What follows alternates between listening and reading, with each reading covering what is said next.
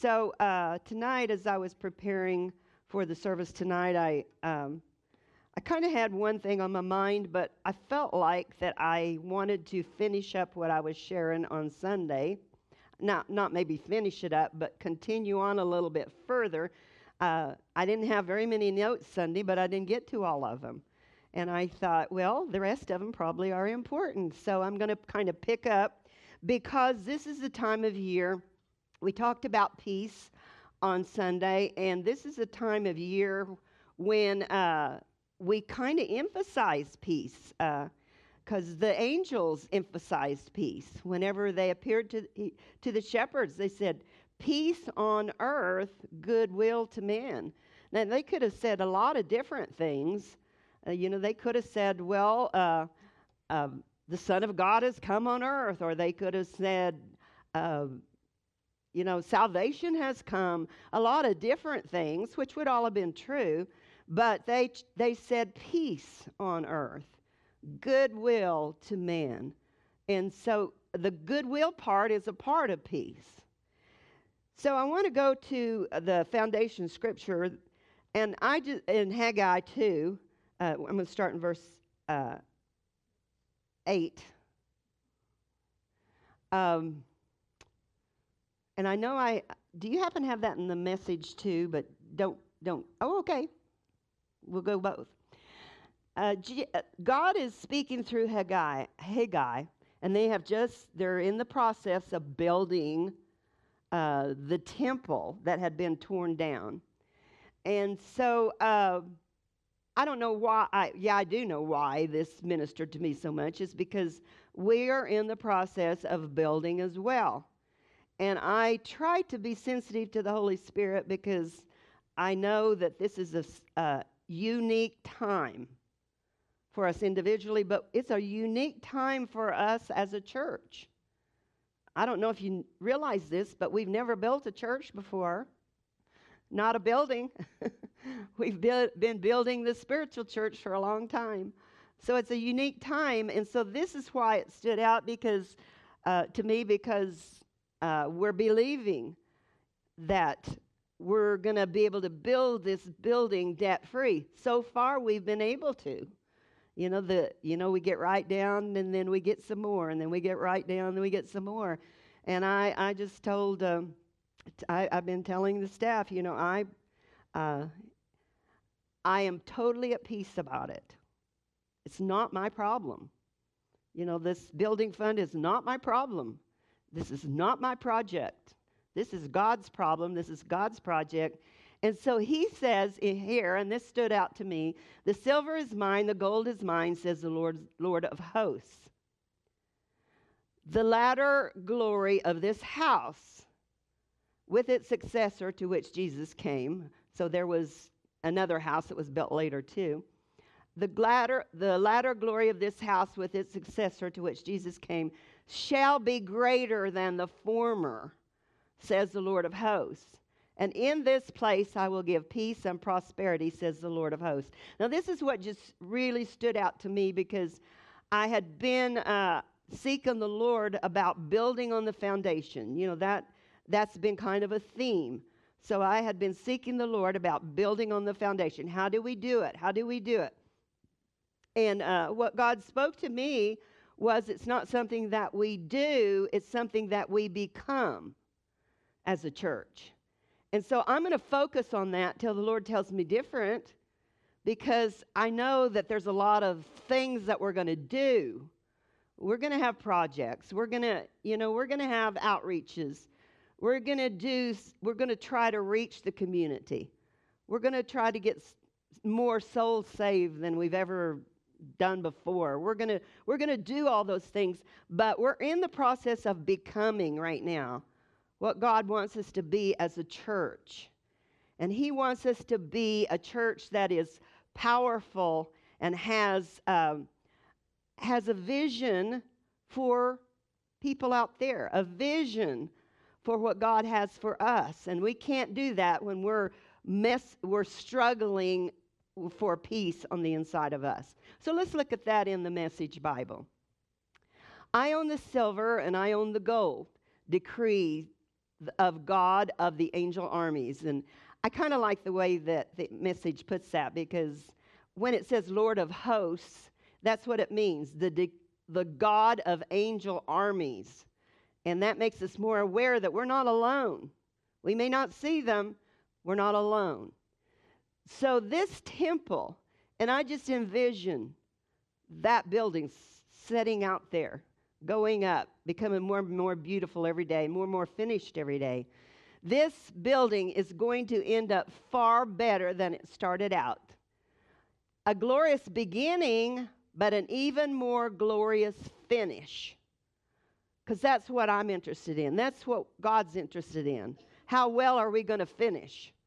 Uh, we're going to have some opposition, yes. We have had opposition, but we're going to finish.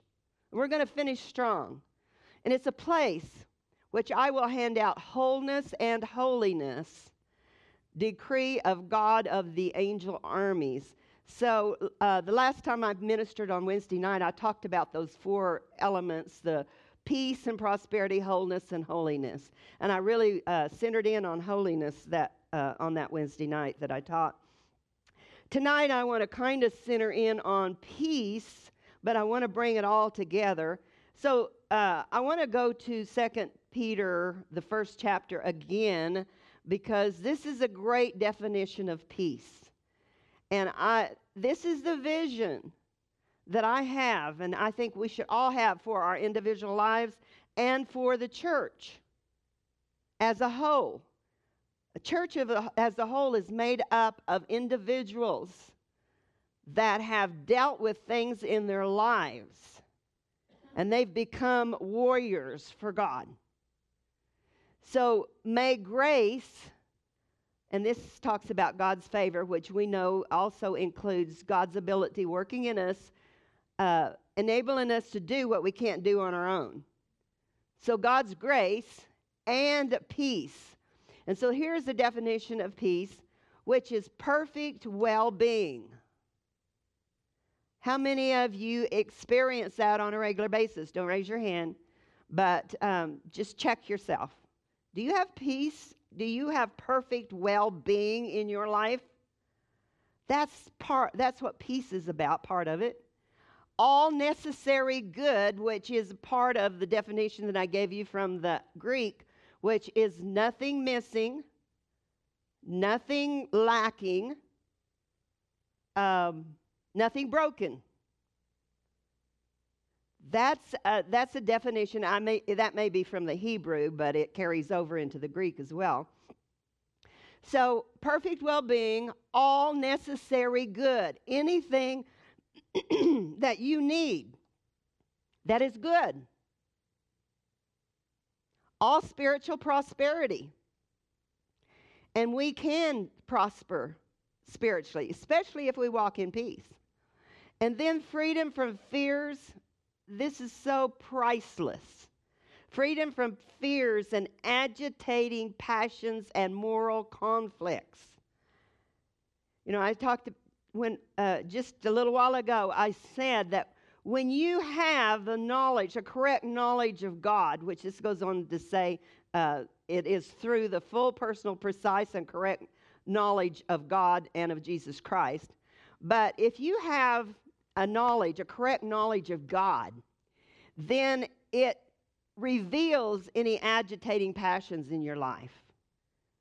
If you're not walking in love, if you're if you're walking in anger, if if there's something in your life that is agitating your life. And if it's agitating your life, guess what? You're probably agitating somebody else's life as well. So, agitating passions and moral conflicts. You know, there's a lot of controversy about a lot of different things today. Is it right or is it wrong? Is it right or is it wrong? Well, we can know what's right and wrong by the peace that we have on the inside of us. We can know that.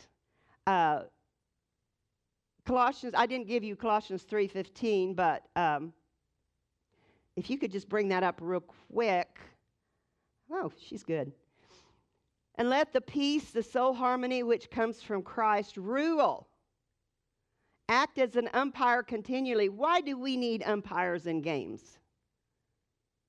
Because they can recognize what's right and what's wrong. When somebody's doing something wrong, they blow their whistle. It's wrong. Uh, so we need an umpire in our life to guide us into what is right and what's wrong. And if we will pay attention to peace, we will know when something's right or something's wrong. And when we live in peace over a period of time, and then all of a sudden there's agitation, we know something's going on. And sometimes, you know, I will wake up of a morning and I will feel a little discomfort in my spirit and it, I don't feel that peace. That's when I get before God and I start praying. And I don't know how to pray on, on what, I don't know what's going on. But that's when I pray in the Spirit. And I pray and I pray and I pray until I get peace because I don't know for sure what I'm praying about. But that peace acts as an umpire in my heart. And then it decides and settles with finality all questions that arise in your mind and in that peaceful state. And I just want to mention God's plan is that we live in a peaceful state. And that's not talking about Oklahoma, but it's more peaceful in some states. But it's a peace where we, we continually have peace in our life, to which members of Christ's bo- bod- Christ, one body, to which as members we're called to live. Go ahead. We're called to live. That's what we are called to live this way. And be thankful and appreciative and give praise to God always. So it basically says we live in peace and we should actually live in thanksgiving as well. So, uh, peace is very, very important. It's so important that Jesus said in uh, John 14 27, He says, My peace I leave with you.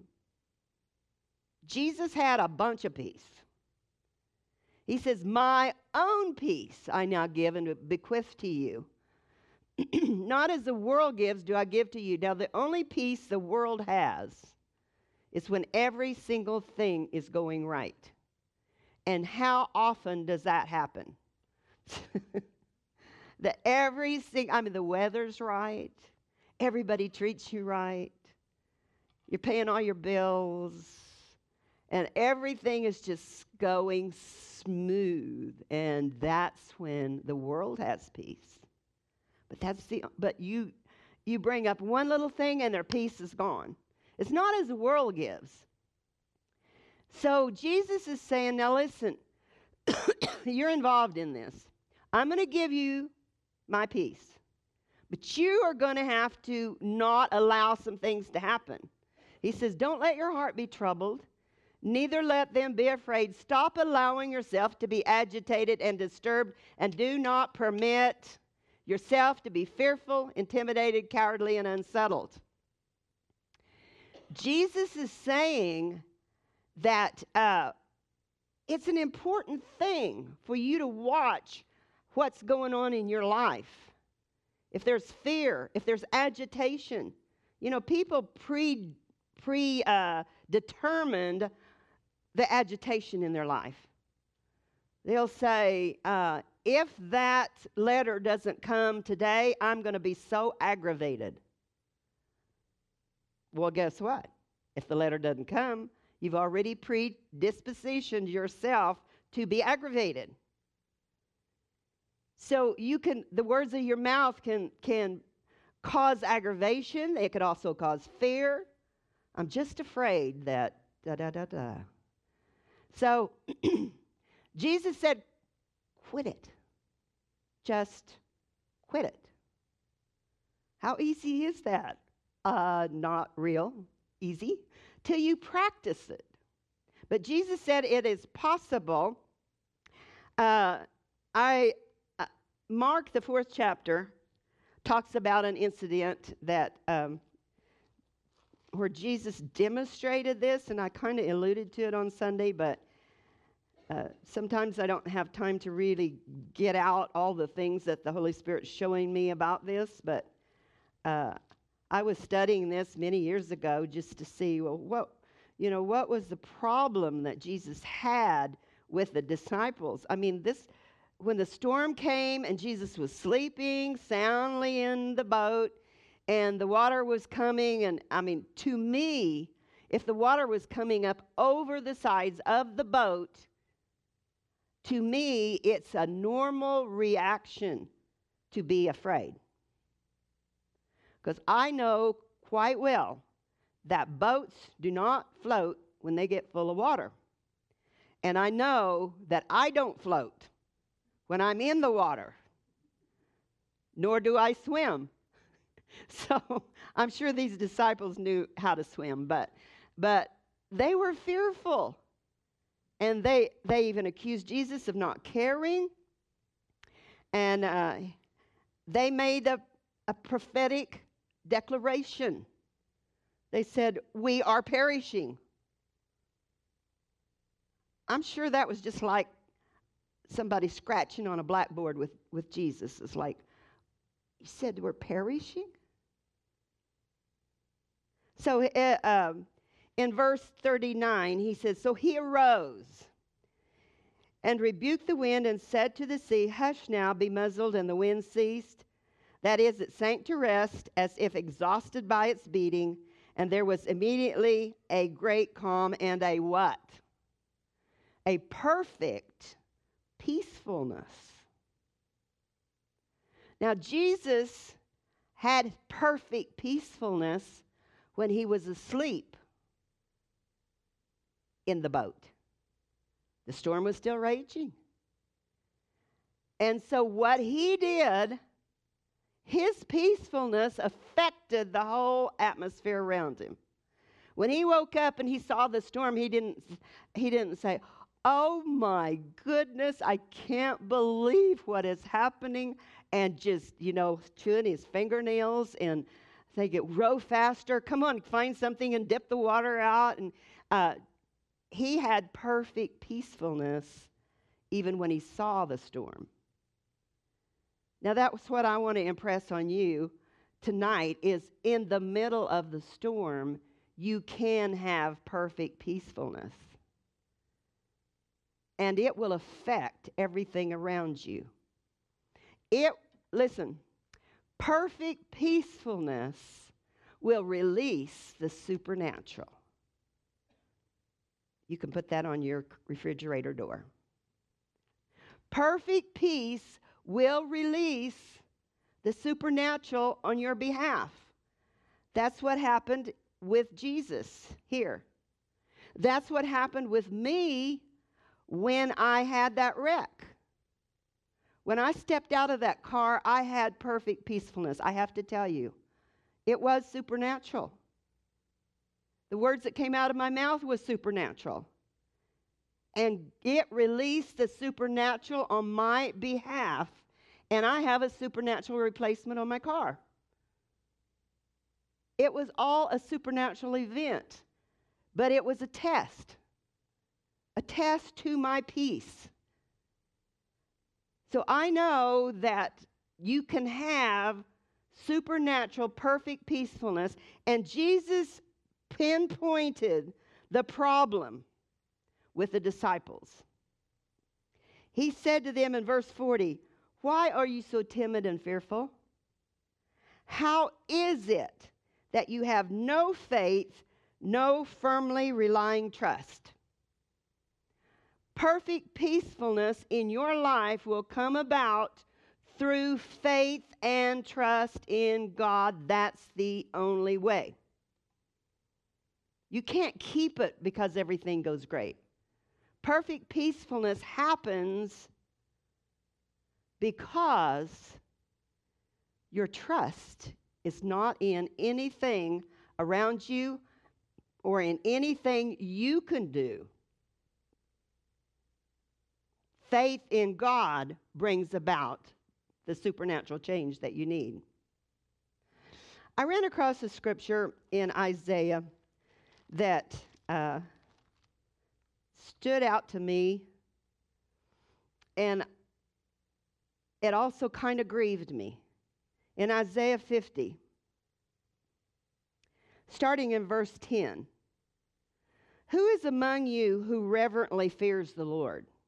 Now, I think every one of us here could say, We reverently fear the Lord here. And who obeys the voice of his servant. Uh, and he's talking about obeying the voice of the prophets uh, in this setting. But we could say, o- obeys the voice of the Lord. Well, that sounds like a really good Christian person, doesn't it? Somebody that fears the Lord and obeys the voice of the servant or obeys God through the servants. Yet, listen to this.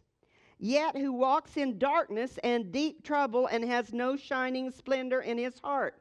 Now I want to ask you, do you know Christian people that would say, you know, they they carry their Bibles to church, they may have their their uh, crosses around their neck, they may have their bumper stickers, they may wear all these T-shirts that has all these great verses on it. Yet they walk in darkness and deep trouble and have no shining splendor in their hearts. There are people that are struggling and they don't know why. And right in this particular scripture, it tells us why they're struggling. Uh, let then then he says if you're that way let him rely on trust in and be confident in the name of the lord and let him lean on and be supported by his god. So it's saying here you may you may talk about god that you love god and you and all these things uh, you may say call him lord lord but you don't do the things that he says. Isn't that what jesus said in luke 6 you call me Lord, Lord, but you don't do what I tell you to do.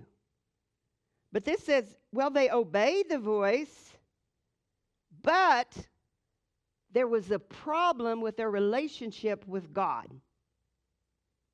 They didn't really trust Him, and they didn't rely on Him. And so this is what happens in verse 11 Behold, all of you enemies of your own self who attempt to kindle your own fire and work out your own plan of salvation, who surround and gird yourself with momentary sparks, darts, and firebrands that you set aflame.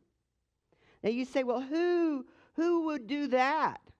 Well, I know of people that when trouble comes or problems come, instead of going to God and trusting God, they turn to some other crutch.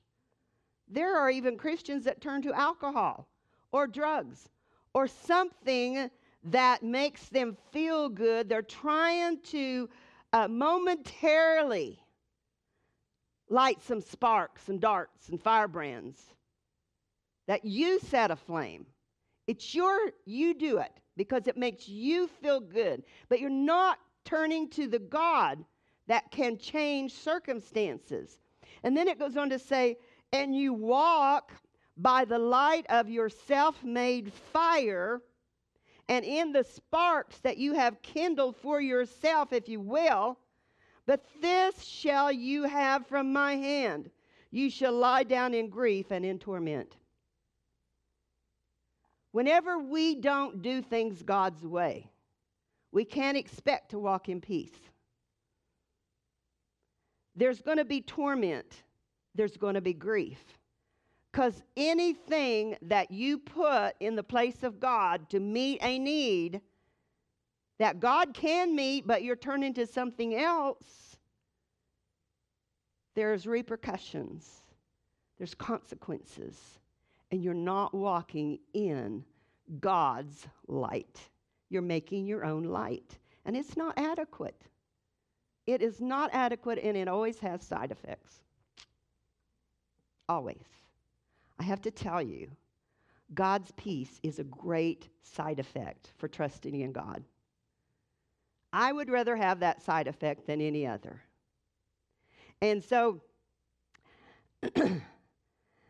in Psalms 4 8 tells us why Jesus was able to sleep in the storm. In peace, I will both lie down and sleep. For you, Lord, alone makes me dwell in safety and confident trust. That's why Jesus could sleep. He had perfect peace because he had his trust in God for the safety. I mean, I'm sure when he stood up in that boat and he looked at those wind, that wind and those waves and the water maybe around his feet, it never even dawned on him that he was in danger. Not even for a moment. Because he had confident trust in God, a firm, relying trust in God. Now, I have two things that I have written down here that will disturb our peace, and I'm not going to have time to get to them. But I did mention them both on Sunday. But uh, I'm just trying to see what um, which scriptures I want to pull out for the next minute or two. Uh, let's look at Isaiah 32 17.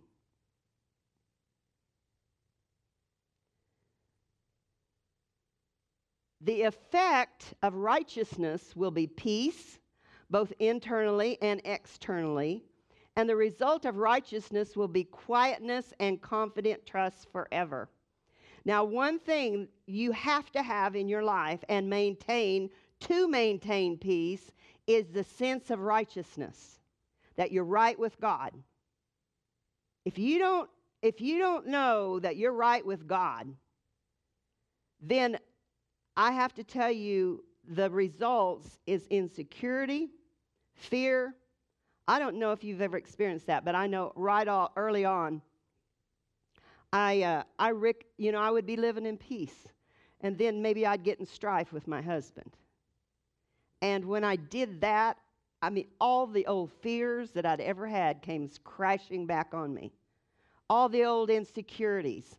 And I realized that the only way that I could have confident trust in my life, where I could feel confident, is when I maintained my sense of righteousness. And that's what 1 John 1 9 says. It says, if you confess your sin, whatever it might be, is faithful and just to forgive us. This she's got it up there in the amplified. If we freely admit that we've sinned and confess our sins, we need to keep ourselves clean, as clean as we would in our physical bodies. You know, uh, I just uh, wrote this down. Sin disturbs your sense of righteousness like mud interferes with your sense of cleanliness. You know, if you don't, if you been wallering around in the mud, which I'm sure you don't do on purpose, but when I was a little girl, I don't know, I was probably in the first grade, we had this kind of deep ditch behind our house, and it had rained a day or two before that, and I I was young, little, and I just I was just running along f- home from school, and I started down that ditch, and it was slick with mud and I slipped down and I got mud all over me. I don't remember a lot about it, but I do remember the horror of the mud on me. And I went home crying. I, I thought something horrible had happened to me. But that was easily fixed. You know, it just took a bath. Sin is the same way. It is easily fixed. But go, put that back up there now, would you please? Uh, if we freely admit that we have sinned and confess our sins, he is faithful and just, true to his own nature and promises. He will forgive our sins, dismiss and our lawlessness, and continuously cleanse us from all unrighteousness. Everything not in conformity to his will in purpose, thought, and action. And that word cleanse means uh, purified from sin and from guilt. Once you get purified from sin, once you get purified from guilt, then you're right back, right back into that sense of righteousness. That's where we want to stay because the effect of righteousness is peace. And we want to keep that peace. I, I want to look at um, Prover- uh, Psalms 34 14. Depart from evil and do good Seek, inquire for, and crave peace and pursue and go after it. Now put up uh, Hebrews um, 12 14. Follow peace, follow peace with all men and holiness, without which no man shall see the Lord. Leave that up there for just a minute. That word follow mean it is it's a word that me, means something kind of like a hunter that's chasing after a trophy game, some trophy game. Now, I overheard a conversation Sunday about cash. Cash, did you not get you a, is it, was it a deer? Elk, okay. That's even better. That's harder, unless you're out here on our game reserve, but uh, you wouldn't dare do that. But he got an elk. Now, I have never hunted. I will never hunt. I have shopped, and we will get to that. It's the only way I know to relate to these guys. Because they will weather all kinds of weather. To go out and chase an elk or a deer, or like Brad, he likes to hunt wild hogs. And it's like their eyes light up whenever they talk about it. They take pictures of their game that they bagged. And it's like, do you want to see a picture? And I think, sure. So they show me the picture, and there's uh, this person with this dead deer or whatever it is. And I say, oh, that's wonderful. Yes, that's a deer. Or that's an elk. Oh, yeah. Uh huh. And I'm thinking, okay, I hope they understand that I really am excited about this, but because I know how excited they are. But but that's their I mean they they're on hot pursuit. They're following after what they want. I mean, they're going after it with everything. I mean, they may have to put on 10 layers of clothes, but they don't care. They have to walk through mud. They don't care. They're just going because they have a goal in mind. They have an elk, they have a deer, whatever it is they're after. They're pursuing it, they're going after it. This is the meaning of this follow after. Pursue peace. It should be top priority in our lives. We don't just we should not be doing it just half-heartedly. Just like, well, you know, so I'm not at peace today. Oh well, no big deal. It's a big deal. The Bible, we read this, the Bible says that's the way we're supposed to live. That's what God wants. Now, the reason why it's so important is because Jesus paid the price to obtain our peace. He paid a high price so that you, can, you and I can live in peace. And I think it would be a slap in the face of our God if we tried to, to build our own fire, determine our own salvation, try to struggle in darkness and struggling instead of walking in peace. There is peace for everyone. I don't care who what you've done. I don't care what kind of childhood you had. There is peace for you if you'll pursue it like Cash did. That elk. I mean, he pro you know, I know that Nate gets in shape to go hunting. You know why he gets in shape? I know he has to walk, but he gets in shape because he's planning on carrying out how many pounds of meat? Lots of pounds of meat. So he gets in shape because he is determined that he's going to get what he goes for. Now, I want to encourage you I don't care what's going on in your life. If you struggle with peace in any area, pursue it. God's greatly involved in you getting what he wants you to have. He's greatly involved. So that was number one. And so we're going to, I'm just going to tell you what number two is, and then we're going to close. But to guard your thoughts. We've got to guard our thoughts. Um, put up uh, Isaiah 26, verse 3. You will guard him and keep him in perfect and constant peace, whose mind, both in its inclination and its character, is stayed on you. Because he commits himself to you, leans on, and hopes confidently in you. Keep that up there for a minute. I, I was just I just wanted to get a vision of what he was talking about with the inclination and the character. And so I looked up what inclination means, and it's the nat- natural tendency of your mind. And then the character is the is what makes you distinctive as an individual. So I, I just wrote this down um, to make help me to understand this scripture better. A person whose mind is inclined and it has been become habitual to be on God will have constant peace.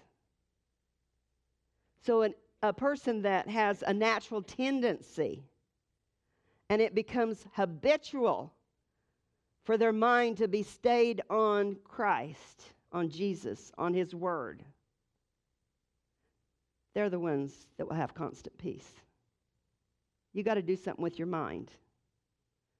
You know, some people have an inclination to be negative. They won't have a lot of peace in their life.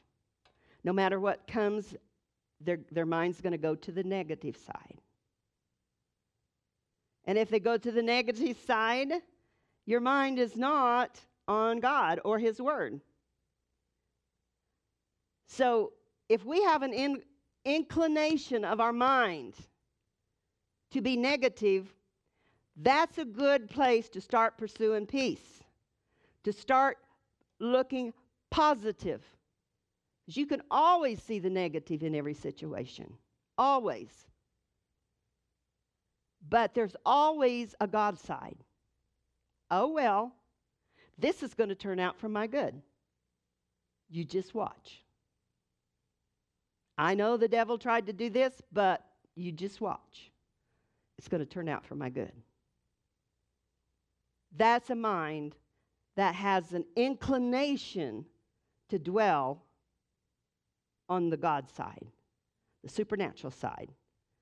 And He is faithful to do what He said He would do. So stand with me.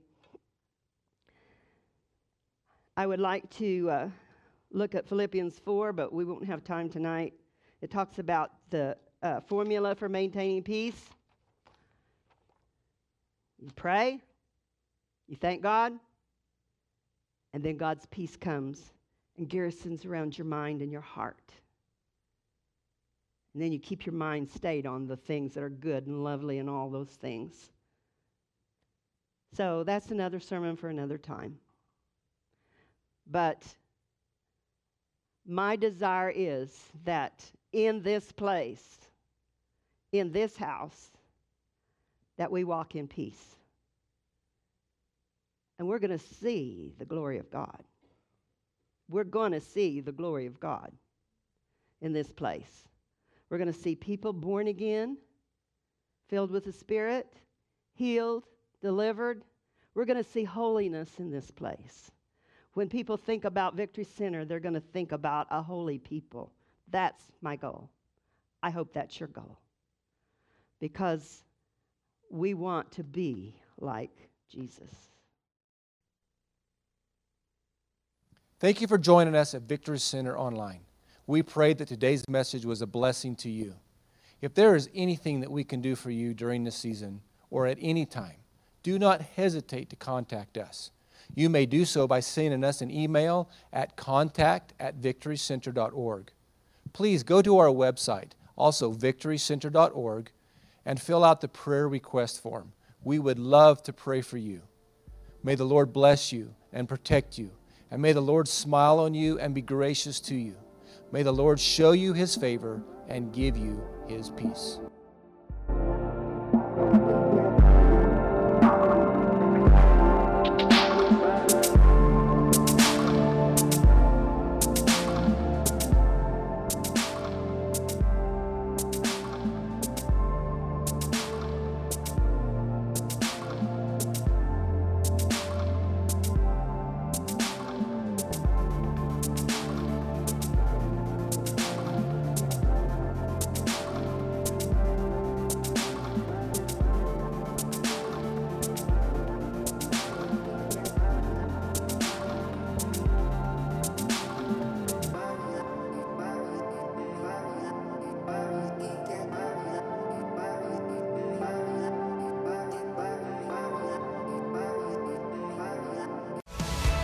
Been our honor to offer this message today. If you would like to partner with us as we continue to bring the Word of God, we would ask that you prayerfully consider supporting Victory Center with a financial donation.